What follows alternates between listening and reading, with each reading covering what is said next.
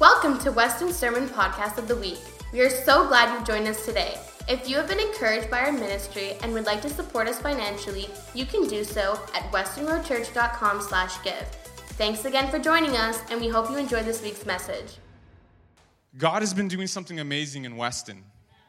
And as good as it has been and is, it can still get better. Believe it or not, it can get better. And so, for the next three weeks, we're going to go on a journey together called Know God. K N O W, not N O, but K N O W. Know God. And my hope and prayer from the get go is this by the time we start this series and finish this series, wherever you are in your relationship with the Lord, it goes that much further. It goes that much deeper. Because here is the thing if you settle for this here and now, there is so much more that you're still going to miss out on. And there is so much more. So, if you're ready to go deeper, if you're watching online right now, type in the chat the word deeper and just say this out loud with me deeper. deeper. Let's pray. Lord, I just want to thank you for who you are. I want to thank you for all that you have done and are doing and will continue to do. But Lord, as we go now and we go into your word, I ask that Holy Spirit, you would do only what you can do. You've given me the words, you've said everything you need to say, but I pray that now it will land where it needs to land, that it will transform our hearts, our minds, and our spirits in your name. Amen. Amen. Know God. Here's the deal I have been asking God a lot of questions uh, at the beginning of this year and pondering a lot of things. And you can ask my wife when I ponder, sometimes it can be a scary thing. it's not a good thing.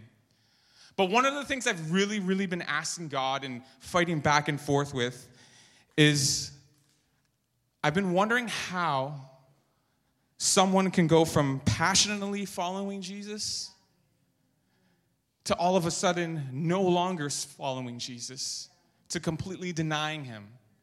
I've been wondering how people could show up, encounter God's presence, and walk out the doors and nothing change. I've been wondering how someone can accept Jesus Christ as the Lord and Savior and walk back into the world and nothing in the world ever changes. It was like nothing ever happened. I've been often wondering how church has went from this thing that's supposed to be about God to us and me and about my preference and about what I want and what music I need to listen to, what style, the time it needs to start, the time it needs to end, what we need, what programs we need and we don't need. I've been often wondering how did we get to this place? What are we missing? How do we go from making this about the one who really matters to about something that is finite and could just disappear and is dust just like that. And as I've been asking the Lord in my own private time and having these conversations, He began to speak to me and just show me something that we've been missing. And I think what I've come to realize is sometimes, if we're not careful, we can settle for a Jesus that is not biblical at all.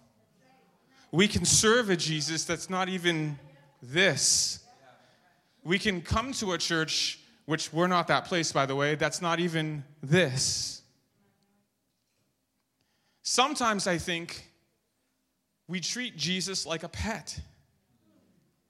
I have a pet at home. I own a nice little Yorkie uh, Terrier. 14, uh, 13 years old? 13, yes? Yeah, thanks, son.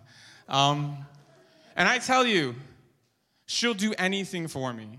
As soon as I come in the door, she'll run up. She'll like she loves me, but she also knows where she'll get her treats and gets the special stuff when mom's not around.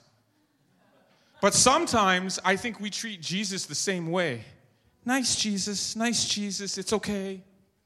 You're going to tolerate who I am. You understand. Your grace is enough. Shake a paw, and it's all good. But as I've come to discover, and you'll see this thread all throughout the Bible if you look for it. That actually isn't true at all. In fact, your relationship with Jesus is actually dependent on you. And here's what I mean by this God will not come to a place where he's not invited and not respected. He is not a violator of free will. God will come where he is respected and where he is invited. But the choice is yours. If you want to go deeper with Jesus, you actually have to make the first step. James chapter 4 verse 8 tells us this. It says, "Draw near to God, and he will draw near to you." It's not the other way around. I used to pray these prayers when I was younger, Lord, I just want more of you. Please, you know, draw me closer to you. And God's like, "No, like you have to actually initiate and take the first step. I actually have to step out." See, here's the thing. God is already willing and ready to have a full and deep, intimate relationship with us. He's already there. He's laid it out as clear as possible and said, Here we go. He is waiting on you to initiate and step closer to Him. And for every step closer you take to Him, He will come back to you. And so, how do we get to this place of where it's about us, where it's okay to justify some things in grace and treat the, order, the extraordinary God very ordinarily. And I believe if you can get this, what I'm about to talk to you about today, and start this series off with, you can get this in your heart, in your spirit, and in your mind, and you get this one thing alone, it will unlock everything else that you need. So let me ask you this are you ready? The thing I want to talk to you about and kick this series off with today, my title for this to start it off is called Holy Fear. Holy fear. It is the key, I believe, if you look at the Bible, it will unlock so much. You see, our culture has taught us a lot of good Christianese, sometimes too good. It has taught us a lot about the love of Jesus. But it has forgotten to talk about the respect of God. And in any relationship, if you look at marriage, you need love and respect to make it work. Love without respect, your marriage is unbalanced. Respect without love, you have an unbalanced marriage. And here is the thing it is the same thing when it comes to our relationship with Jesus. Love without respect is an unbalanced an incomplete relationship with Jesus. Respect without love is an unbalanced, incomplete relationship with Jesus. Because if you fall in love with Jesus, but you don't respect him, it is very easy for you to justify things that don't line up with his word. It's very easy to compromise it's very easy to take what is extraordinary and holy and awesome and treat it as commonplace. It is easy to treat the sacred things, the holy things of God, and make it about moi. And so, holy fear, otherwise known in the Bible as the fear of the Lord, fear of God, there are many phrases for it. It is a common thing. In fact, if you look in the Bible, God does not introduce himself as love in the first place. It is not the first thing he says about himself.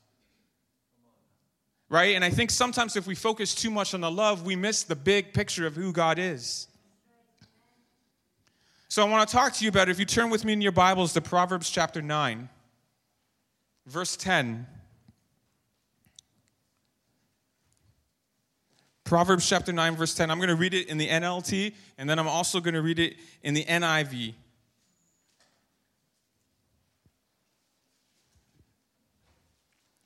Proverbs chapter 9, verse 10, NLT, it says this The fear of the Lord is the foundation of wisdom, and knowledge of the Holy One results in good judgment. Now I'm going to read it in the NIV. I like this version better. It says, The fear of the Lord is the beginning of wisdom, and knowledge of the Holy One is understanding. If you really, really want to know who God is, and you really, really, really want to experience Him in His fullness, this is the place to start. This is ground zero. This is it. If you want to go deeper, it's on you. But I will say this before we dive in the deeper you go, the more responsibility you have as a follower of Jesus as you get deeper. Also, the bigger the consequences when you treat it lightly. Just ask Moses, just ask King Saul. And there are others in the Bible. If you want to hear at the very end, well done, my good and faithful servant, this is the place you need to begin.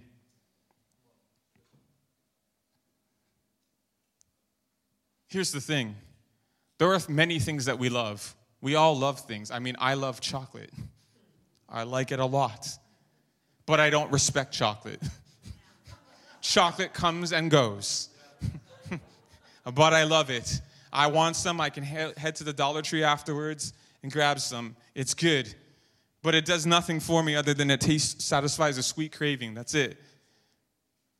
I love my wife but I also respect my wife. And because I respect her and love her, there are things I do on purpose to show her that and make her feel valued. And there are things I will not do on purpose and I will not compromise ever because I respect and love her. And we need to get to that place if we're not there yet in our relationship with Jesus is not only that we love them, but we respect them enough that we're not going to bow a knee when we're asked to bow our knee on the things that actually matter, the real things that matter and make a difference in this world. And here's the thing you also need to know not everyone is actually a friend of Jesus. I hate to burst your bubble on this one. There used to be a song growing up I used to, we used to sing used to be called I Am a Friend of God. Love it. It is a great song. But the truth of the matter is, when you look throughout the Bible, that does not actually apply to everyone. If you look throughout the Bible, God did not call everyone his friend. There were his disciples, and there were those that were his bro- close like a brother. There was his friends. And Jesus was the fulfillment of this. But not everyone got the privilege and the honor of calling him friend. Not everyone got, got to know the secrets, the deep things, the heart things of God. Ask Abraham, he paid the price. Ask Moses. I mean, think about it. Moses led the Israelites out of Egypt, but he was the one that God said, I spoke, speak to him face to face like a friend. Noah was the one that got the, the flood alert before everyone and anyone else. He got the blueprint to building the ark. No one else did. Right? Jesus himself, who is a representative of the Father, he had 12 disciples, and then there were three. Not all 12 got access to everything, three of them did, and sometimes Peter even more. So, to get to that deep place, to that intimate place, though, this thing, holy fear, is a huge key to it. And this is why it matters. It matters because in the Bible, you will hear this more often than not, but the fear of the Lord is actually mentioned 86 times in the Bible, just so you know, old and new. Okay? Fear of God, the term, the phrase fear of God is actually mentioned 59 times. And fear the Lord is actually mentioned 139 times. That's how important this is. I have learned very early on basic Bible college ed- education. If something is repeated more than once, more than three times, you better pay attention. It means something. And if it's repeated throughout the old and the new, you really, really need to pay attention. So let me just debunk a myth before we actually get into what holy fear actually is. Having a holy fear is not just an Old Testament principle. Sometimes when we hear the terms like fear the Lord, the fear of God, we think this is just an Old Testament thing. But it is not. The last time I checked, the word said God is the same yesterday, today, and forever. Not in just the aspects we choose, but in every aspect. Sometimes we like to say that when it comes to our prayers being answered and our needs being met and we're believing for breakthrough. But when it comes to the actual side of God, it's like, eh. I can admit I'm like that. But this applies to every aspect of who He is. It is not like, for some of you, this might be a myth buster, it is not like God changed when Jesus came. The method changed, but God is still the same. And sometimes we think, oh, the God of the Old Testament no longer exists because Jesus is here. But Jesus didn't come to do away with his Father. He just came to bring this Father to earth and bring that relationship closer. But God doesn't change. The same things he didn't tolerate in the Old Testament are the same things he still doesn't uh, tolerate today. What bothered him then still bothers him now. What matters to him then still matters to him today. So having a holy fear is a Old and New Testament principle. And I'm going to just prove it to you by using the word. So if you turn with me in your Bibles, we're going to look at the Old Testament first. We're going to look at Psalm chapter 111. It will also be on the screen, verse 110,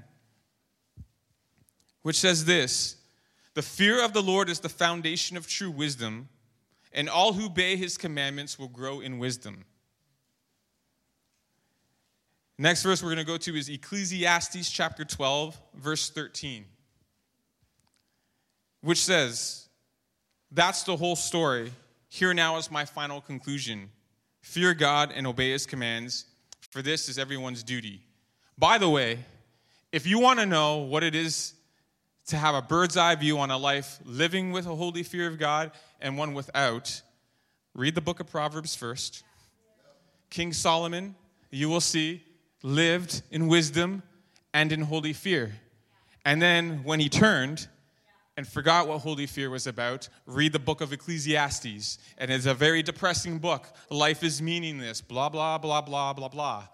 And he had everything. Until you get to the very end, this verse I just read here, and he comes to this conclusion. Here's the final conclusion fear God and obey his commands, for this is everyone's duty. He had it, he lost it, and this is where we're at. Turn with me now to Isaiah chapter 33. We're going to go to verse 6, which says this In that day, he will be your sure foundation, providing a rich store of salvation, wisdom, and knowledge, and the fear of the Lord will be your treasure. Isaiah chapter 11, verse 2 says, And the Spirit of the Lord will rest on him, the Spirit of wisdom and understanding, the spirit of counsel and might, the spirit of knowledge and the fear of the Lord. By the way, this verse is actually talking about Jesus himself. Which now takes us to the New Testament. Let's go to the New Testament. Hebrews chapter 5, verse 7 says this While Jesus was here on earth, he offered prayers and pleadings with a loud cry and tears. And to the one who would, could rescue him from death, and God heard his prayers because of his, let me just make sure I got this right here, because of his deep reverence for God. God heard his own son's prayers because of his deep reverence. Some translations would say the fear of the Lord. This is Jesus we're talking about. Hebrews chapter 12, verse 28 says, Since we are receiving a kingdom that is unshakable, let us be thankful and please God by worshiping him with holy fear and awe. Let me just give you something to think about. When is the last time you, in your worship, personally, corporately, actually worshiped in holy fear and awe of who He is?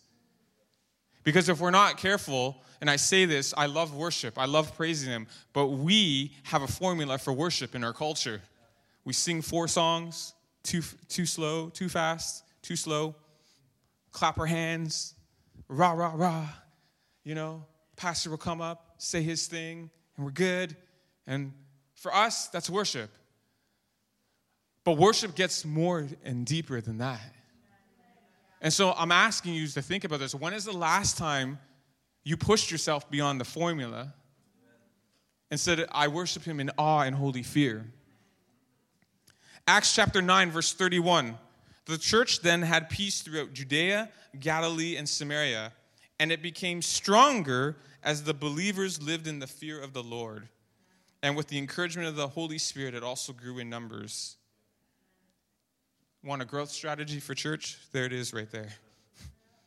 All right, Second Corinthians chapter 7 verse 1 says, Because we have these promises, dear friends, let us cleanse ourselves from everything that can defile our body or spirit, and let us work toward complete holiness because we fear God.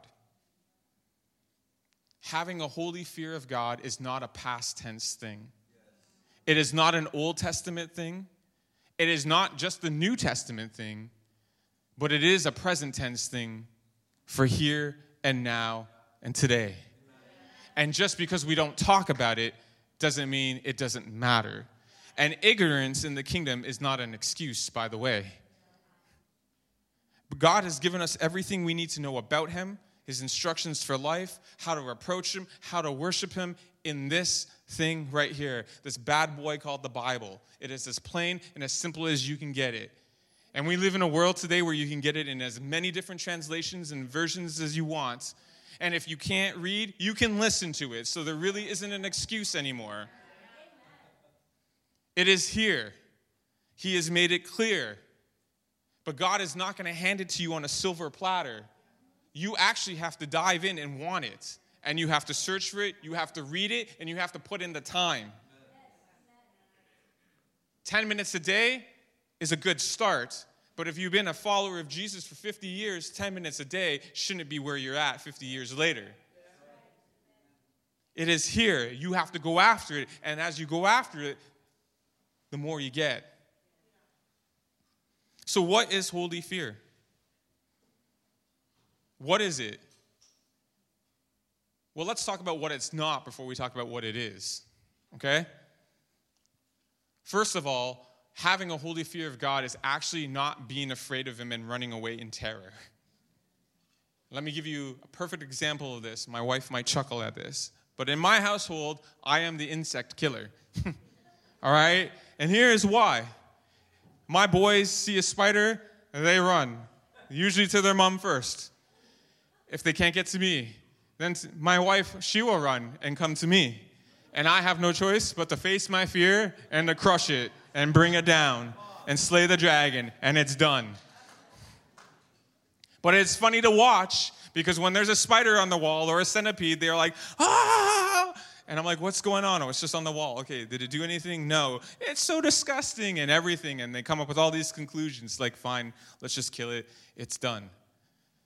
That's not what I'm talking about.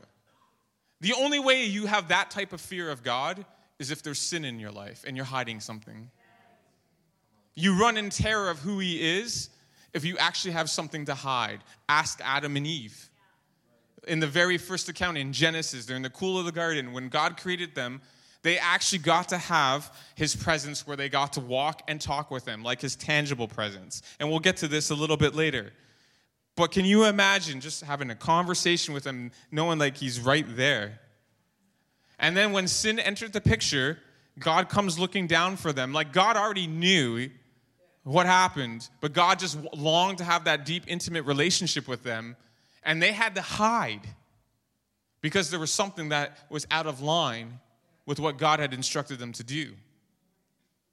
And when you have sin in your life, or when you have compromise in your life, you are constantly running in terror from the one who actually wants to draw you nearer to him. And so holy fear is not running away and hiding and being spooked by the dark and, you know, doing what I used to do. I used to be afraid of thunder when I was younger, and so I'd hide under the blankets every time and just wait there until it was done. That's not what we're talking about. And that's why God hates sin so much. Because it separates you from him. It distorts your view of him, which results you to stay away from him.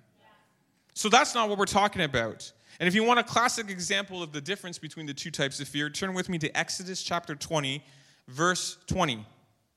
Let me set this verse up for you. I'm just going to give you a quick synopsis because there's a lot to read if you wanted to read it on your own. But long story short, Moses has led the, Moses has an encounter with God at the burning bush. By the way, if you actually read that encounter correctly, God put the burning bush there. Moses had to take a step, and when Moses stepped towards the burning bush, then God called out to him. It's a lesson for us to learn. He put the burning bush there. Moses saw it. God, eh, Moses was interested, took a step towards it. Then God called out. Oftentimes we think, oh, God just called out. No, Moses saw it, he was curious, and he stepped towards it. And then God did his thing. So you need to take the step. He has this amazing encounter. If you read in the very beginning, Moses has this encounter, so much so that he is afraid in terror of God. Has this conversation, and God reveals this plan hey, I'm going to use you to rescue the Israelites out of Egypt. And he does all these amazing things. Fast forward, the Israelites come out. God is, or Moses is now leading them into the promised land. And Moses would go up to the mountain and spend time in God's actual manifest presence. Like he already knew he was around, but he would spend time and have conversation with him. And during this con- one of these conversations, God says to Moses, "Listen, I want my people Israel to come close to me. I want them to come into my tangible manifest presence." And so he gives them instructions tell them to consecrate themselves, set themselves apart. And in three days, basically, I'm going to come down here and I want the Israelites to be able to enter into my presence in a way they've never entered in before. By the way, you can't approach God on your terms. I'm just throwing this out there. Biblically speaking, you think we all think we can come to God on our terms. You can't. God has terms. It's up for us to know what those terms are. But you can't just approach him on your terms. God's will, God's way. God's blessings God's way. So, anyways, so then we get to this moment in Exodus chapter 20 where God comes down the mountain and he's talking to Moses. And Moses now is telling the people, Come up. And when they see God show his glory, the people run and they are terrified. And this is where we get to Exodus chapter 20, verse 20, which says, Don't be afraid, Moses answered them, for God has come in this way to test you so that your fear of you, of him, will keep you from sinning. There is two fears in here. There's the fear I talked about of being terrified, which, by the way, is a spirit of fear. And in this verse is the other one, the deep awe and the respect of who God is. So, holy fear is not running in terror. It's not hiding. So, if holy fear is not that, what is holy fear? Well, it's not a simple definition, it encompasses a lot. But let's get to it. Holy fear is having a deep reverence, respect, and awe of who God is. It's having a deep reverence and awe of who God is. It is living in a place where you are constantly in amazement and wonder of who He is. Where He's not ordinary. Oh, yeah, God just did that. But you're just like, wow, I can't believe He just did that. I get to have a relationship with Him. Not, I have a relationship with Him, but I get to do this. Let me ask you this when is the last time you were in awe of who He is? And in wonder and in amazement. Having a holy fear is valuing the things that God values. We live in a society where there is, I'm learning more and more as I get older, there is biblical church and then there's cultural church. Cultural church has a certain set of values, and biblical church has a certain set of values. And they often don't mix and they cause a lot of problems. If you have a holy fear of God, you value the things He values, not what you think He should value, but what He values. You want to know what He values? Open this up. Read it, get it, spend some time in His presence. It's there. Having a holy fear is loving the things that God loves. God loves people.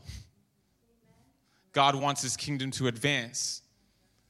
Do you love the things that God loves? How you know this is by how you obey him. Jesus said, If you love me, obey my commands. It's very straightforward. Having a holy fear of God is hating what God hates.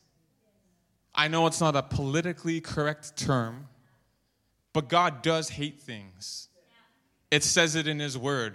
There are things He does not tolerate, He detests. Proverbs chapter 6, verses 16 to 19. I'll read this for you quickly. But it says, There are six things the Lord hates, no, seven things he detests. Ready? Number one, haughty eyes. Number two, a lying tongue. Number three, hands that kill the innocent. Number four, a heart that plots evil. Number five, feet that race to do wrong. Number six, a false witness who pours out lies. And number seven, a person who sows, sows discord in a family. That didn't change because of Jesus. There are things he hates. Proverbs chapter 8, verse 13 tells us all who fear the Lord will hate evil. Therefore, I hate pride and arrogance, corruption, and perverse speech. You hate what he hates, even if culture tells you that's incorrect. It is the hate sin. God loves people, by the way, but he hates sin. Let me just make this right. God loves people. So if you're uh, got grouchy pants and crusty pants all the time as a follower of Jesus, then you do have a lot to learn about Jesus. He loves people. He loves being around people. But he hates sin. And the reason he hates sin is because it separates people from him. It keeps people in bondage, it keeps them in strongholds, and it keeps them from fulfilling what God has in store for them, the plan he originally had. He hates sin. Do you hate sin? Does it bother you that there are people that you know who are going to spend eternity without him one day? Does it actually bother you? Does sin actually bother you? Or it's just like, oh, you know, we live in grace. Having not having respect for God causes us to live in this hyper grace movement where grace covers everything. By the way, if you interpret grace correctly, grace actually is empowering to actually spread the gospel forth and advance the kingdom. It's not a license to sin. Grace actually is going deeper in his presence. So when you live in what you call hyper grace, you have no respect for who he is. And so you can compromise and say, ah, a little, a little sin is okay. Just so you know, in case you haven't read it, Jesus never compromised who he was to reach the lost. He never became culturally relevant like we talk about. He lived in the culture, he spoke the terms, but he was always on mission and always on point of what of his father's business. He never compromised the truth or the mission to fit in. He said what he had to say, he did what he had to do. You take it or leave it. By the way, for those of us that are like, well, you know, I dabbled in this because I remember hearing this a lot growing up. You know, we're doing this, we want to save people, we do that. Listen, if you want to follow the pattern of Jesus, he spent hours in prayer before he actually went.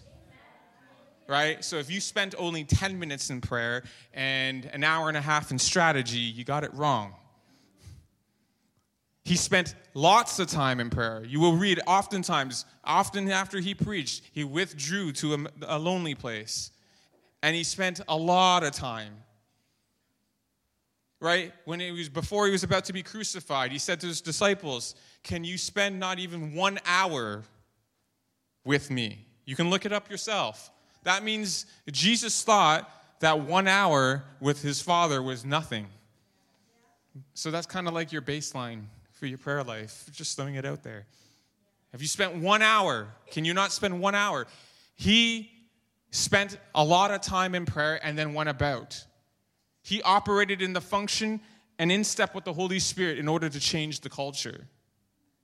But never once do you read him trying to fit in and do things and lower. He didn't lower the bar to save, he just did it. And he said, This is the bar, and here it is. Come and do it. Having a holy fear of God is not only to hate sin, but it's to flee from sin. Right? I remember in youth group and young adults, when you're dating, the question always came up, especially when it came to the physical things How far is too far? How close can you get and still be okay? And still clear? and had those conversations. Now, those conversations don't just apply in just relationships, but just in life. Oftentimes, some of us are asking, how close to the line can we get and still be legally saved? And still have a relationship with Jesus? But when you have a holy fear of God, the actual question you will be asking is this if that's the line, how far away from the line do I need to be in order to get closer into his presence? Not how close do I need to be and still have some, but how far do I need to be so that I can continue to go deeper in his presence? And that's the litmus test of how you know if someone actually fears God or not. If you're asking how close I need to be and want to teeter totter, listen, you'll lose every time. I saw this post on Instagram uh, not too long ago. Quick story is a guy was having a vision, and basically there were two there's a fence, there's people on one side, people on the other. God grabbed the people on the one side of the fence, took them up to heaven. Then Satan came and grabbed the other people on the other side of the, of the fence, took them to hell. And then he came back to get the gentleman who was on the fence, and the gentleman was like, I'm not ready. He's like, I haven't made my choice yet. And Satan said, Don't you know I own the fence? I own the fence. When you have a holy fear of God, the fence doesn't matter. Having a holy fear of God is about trembling at His word. It's about when you read the word, not doing it out of duty. Hey, I got my 10 minutes in, I read my three chapters, you know, I uh, read it through Old and New Testament in a year. Great. I know lots of people who've done that over the years and nothing has changed in their life. But it's actually when you read the word, it sinks in and there's actual transformation. Is when you look at it and you be like, oh, this is me. I, I need to work on this. Holy Spirit, what do I need to do? Right? It's not going through the motions. It is having a holy fear is faithfulness to the things God's asked you to do. By the way, if you're looking for direction in life, if you're a follower of Christ, the first place you start is spending time in His presence, knowing His word, and preaching the gospel. You don't need to be a missionary, a pastor, don't need a BTH, and all that other stuff to do it. You just start there. That's it. Having a holy fear of God is actually being loyal to Him. Loyalty is not a term we throw around too much in our culture anymore commitment for us, for a lot of us, is a scary thing. I mean, I remember when cell phones first came out, you know, you had to lock in for three years, and the plans were a lot more difficult then. You, you can only talk between 6 p.m. and 6 a.m. for free minutes. I'm dating myself. And you only had so many monthly day minutes, and you had to buy those, right? But you had to lock in for three years, no matter what right? Now we got two years. Now we have no commitment plans because everyone's afraid of commitment. We want to opt out every time. And sometimes we treat Jesus like that. We want to be able to opt out. If, if God talks to me about something I don't like, if the Holy Spirit, can I opt out? God is looking for people that are loyal, that are faithful, that will endure, that will stand. Having a holy fear is living in complete obedience to Him, meaning He gets the final word on everything and anything. By the way, delayed obedience is the same as disobedience, and partial obedience is the same as disobedience. There's a saying I heard and I love it. It says, The opportunity of the lifetime is only good as good as the lifetime of the opportunity. There are some things God is asking us to do that are time sensitive and need to be done today, here and now, not tomorrow. There are things that God is asking you to do to prepare for what's ahead. But having a holy fear of Him is living in complete obedience to Him. It's saying, hey, Lord, and I don't like this part, I'll be honest with you. Lord, I'd like to do it this way because I think it's easier. God's like, no. Do this.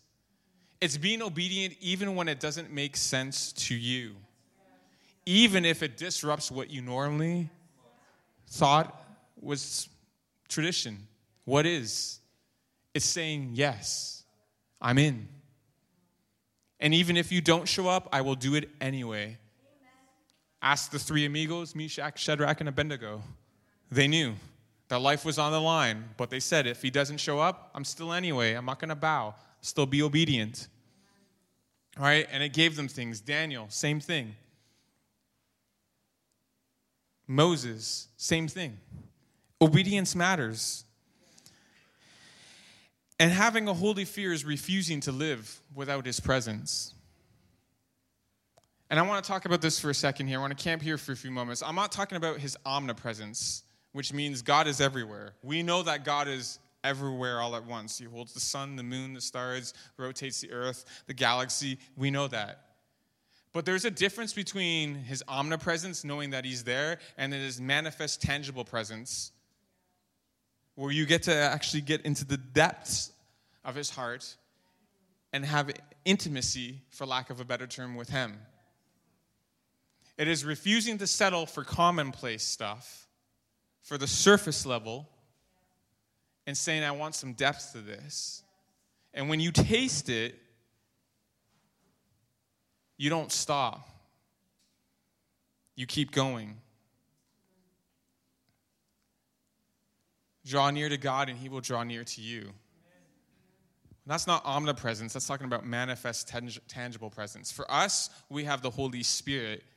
But for some of us, a lot of us, while we have the Holy Spirit inside us, we don't even know what the voice of the Holy Spirit sounds like. We don't even know what it's like to have a relationship with Him. It hasn't been activated because we haven't made the choice to. You see, when you actually get His tangible presence, you will not go back unless you are a fool. I did say that. You are a fool if you choose not to. Why do you think Satan hates you so much? He was Lucifer, the head of worship he was actually in God's presence. I mean, he had the ultimate job when you really think about it. For all of you that are like love worship in the sense of music and that, like this was it. He had it. And he gets to do this for all eternity. Like that's all he had to do.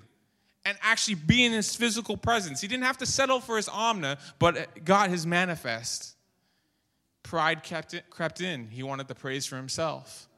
And he will now never again ever get to experience the manifest presence of God. The devil's not a fool. Satan knows God's omnipresence, he knows he exists. He was there. But he is angry, he is crusty, and will do what he can because he can never, ever, ever, ever, ever again enter into his manifest presence. And there is a difference. And not every everyone has the ability to have access to that, but not everyone gets there because it is a choice. Adam and Eve, they had the manifest presence. But the moment Adam took a bite of the fruit, not an apple, nowhere does it say it's an apple, by the way, just the fruit. So for those Sunday school teachers that always said it was an apple, I love you, and we pray forgiveness for you. it's not an apple, it's just a fruit. they had it, and they lost it. Another guy who knows about this, turn with me to Genesis chapter 4. And we're going to look at verses 13 to 14. We don't talk about this guy much, but he is a son of Adam and Eve. His name is Cain. Long story short, here's what happens there are these two brothers, Cain and Abel. Abel goes before God and brings the best and the first portion of his offering, okay? Tithe, by the way brings his best and his first portion. God accepts it. And, you know, him and Abel have great relationship. Cain comes next, and Cain brings some portion of his harvest and not the best. God doesn't accept it, and as a result, Cain gets angry. Now, Cain should have maybe repented and moved on and learned and whatever. But instead, Cain lets this anger build up inside him and he gets bitter and he goes, Ah, he sees his brother Abel one day and he goes, Aha, I have this idea. I'm going to kill my brother Abel because he saw God's favor on his life. And so he kills Abel. God is obviously aware of this, has this conversation with Cain, lists out all these punishments, this discipline, and this is where we get to in Genesis chapter 4, verse 13. This is Cain's response to God's discipline to him. It says, Cain replied to the Lord, My punishment is too great for me to bear, because you have banished me from the land and from your presence. You have made me a homeless wanderer, and anyone who finds me will kill me. You have banished me from the land and from your presence. It is too much to bear. That's how much Cain valued God's presence, but he didn't know it until it was gone. David in Psalm, turn with me there, Psalm chapter 51, verses 10 to 11. He writes, Create in me a clean heart, O God, and renew a loyal spirit within me. Do not banish me from your presence, and don't take your Holy Spirit from me. Now, if he knew God was everywhere, why would he say this? To set the story up for Psalm 51, you'll see it in your Bible. But basically, David does something that he should never have done. When he should have been out fighting the battle, he stayed behind. He's on his roof. He sees this beautiful woman, Bathsheba. He ends up being intimate with her, sends her back, gets her pregnant. When he finds out that she's pregnant, he tries to get her husband killed and he finally succeeds. And here, Psalm 51 is a result of that because Nathan confronts them. And once he realizes what he did, David repents and he realizes the value and the cost of what he just did. Not just to Bathsheba, not just to Uriah, but the fact that he would be banished, it could possibly cost him intimate presence with God. And when you have a holy fear, that matters so much to you that you will do anything and everything you can to please Him. What comes out of your mouth, what you watch, what you say, what you do, what you read, who you hang around with, who you don't hang around with, who you let into the table and who you don't let sit at the table. It all matters because His presence matters more than anything else. Having a holy fear is not just a one and done thing, it is a growing thing, and it is a New Testament thing, and it is necessary for every single one of us. And just because Jesus came doesn't mean it disappeared. Having a holy fear is respecting God for who He actually is. And there are benefits to holy fear. I'm going to name them off quickly, and then we're going to close, land the plane here. Number one, wisdom. You can look that up all throughout the Bible, Proverbs, it tells you wisdom. If you want godly wisdom, you start here. You can get worldly wisdom anywhere, but godly wisdom, this is the starting place. Having a holy fear of God, another benefit of this, talks about this in Proverbs chapter 10, verse 27. You have increased life expectancy. Okay? Proverbs chapter 14, verse 26, you will find refuge and security. Proverbs chapter 14 and verse 27, an escape from evil. You want to stay away from evil? Having a holy fear of God is a benefit of that, and God will protect you from that. Genesis chapter 6, verse 9, and there are many other verses, but it will help you have true intimacy, true uh, depth to your relationship with Him. Think about this for a second. There was Abraham and there was Lot. God spoke to Abraham about destroying Sodom and Gomorrah. Lot only got the presence of an angel. That's the difference maker right there. Abraham got firsthand account information. Lot only got to meet with an angel. Okay? Another benefit is manifest presence over his omnipresence. Knowing that God is present at all times, everywhere, but you move beyond that to where you can actually have a conversation with him. By the way, your prayer life should be more of a dialogue than it is a monologue. It is conversation. God does want to speak to you. He wants to hear your heart, but He also wants to share the secrets of His heart with you. The question is, He's looking for people that He can trust with those things. And so the question is, can He trust you? Can he trust you with those things? Why do you think three got access to things and the other nine didn't? Somewhere along the line, trust was broken. They experienced the same things. Jesus many times said, Hey, we're going to do this, but don't go tell anyone. but three got access to other things the other nine didn't. Can God trust you? Holy fear ensures that God can trust you. It takes you from ordinary to extraordinary. It takes common to supernatural. It takes you from being in this world to being set apart. And I'm not talking about being a weird and a fruitcake and a flake, by the way. Some of us, I will say this, give Christianity a bad name because we just do fruity things. We, we manifest weirdly just for the sake of a show. You don't need to do all of that. You just need to be what God's called you to be. You can be set apart and different and still not be, you'll be weird in a sense, but for the right reasons. Not for the sake of, I don't know, disgust. Can you imagine what the church would be like if we all lived in actual holy fear? Can you imagine the impact that we would have in this world? Can you imagine the souls that would be saved? Can you imagine the difference that it would make and how fast, how much faster the kingdom of God would advance? Because when you have a holy fear, you would have a sense of urgency when it comes to the things of the kingdom. Having a holy fear causes you not to worry about the things of this world. Right? The Lord is my shepherd. I have all that I need. My cup runs over. So I'm going to ask Rachel to come up on the keys, and I'm going to ask everyone to stand as we conclude.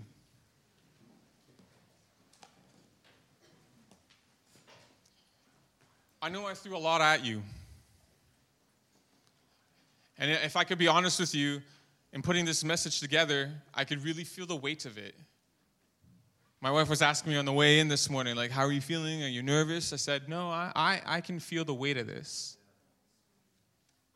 Because this is a difference maker. And, I've been, thank you.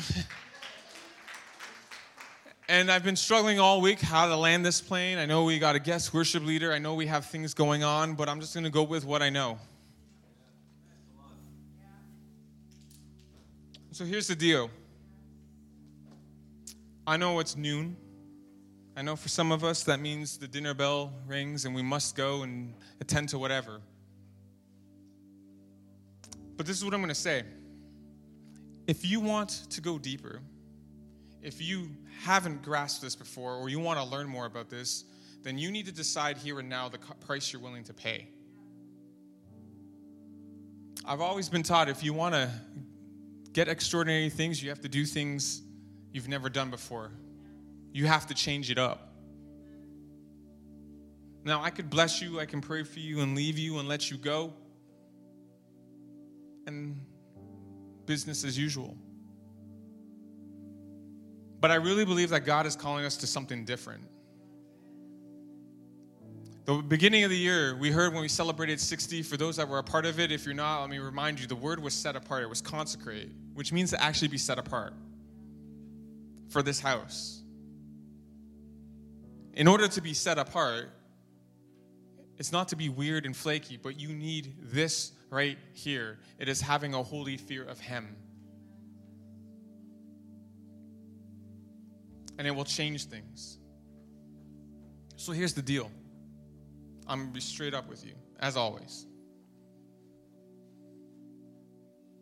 If you want to go deeper and you're in, then you're in. You can't, mm, you either are or you aren't. God doesn't play games. He's a very simple, very simple. If you have to go, and you must go, then go. But please do so quietly. If you need to pick up your kids, go pick up your children. Please do so respectfully. Normally, we have coffee and all that, and we'll get to that later.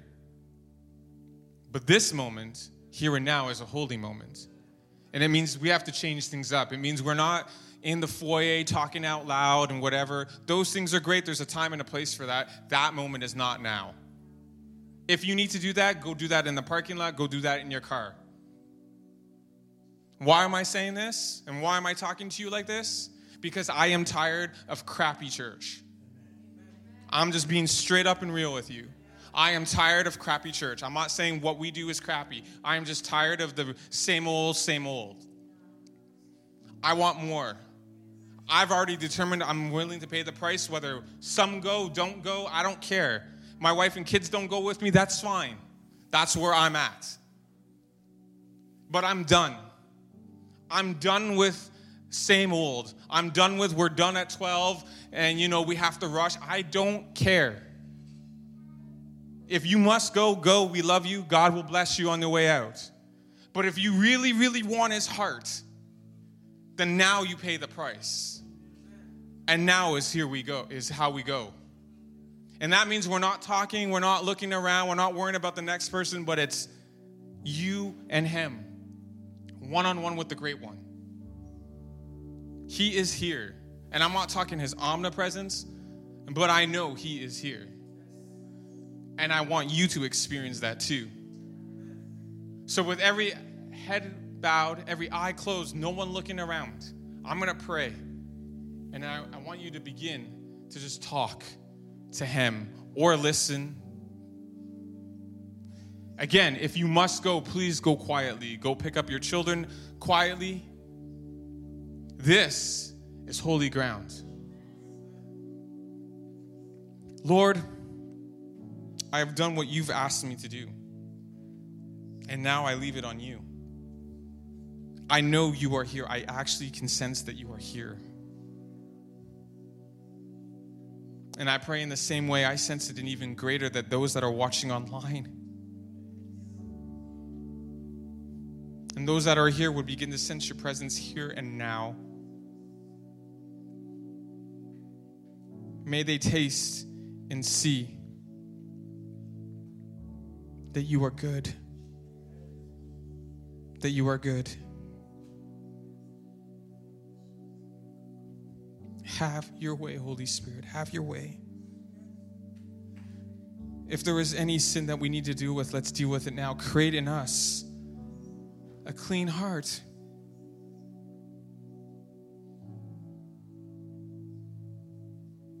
Cast us not from your presence, Lord. Renew a right spirit within us.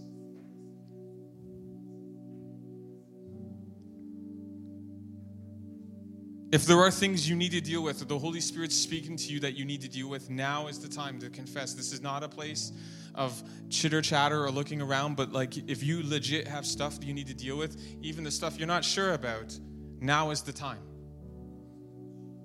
Because here's the thing the closer you get in His presence, sin does not stand, it can't. So if you need to take a few moments, whatever, right now, Lord, search my heart. If there's anything I need to confess, intentionally, unintentionally, show me, and then let's confess it. He is a good Father. Thank you so much for listening to the Sermon of the Week. God wants to work in your life, and we want to hear it.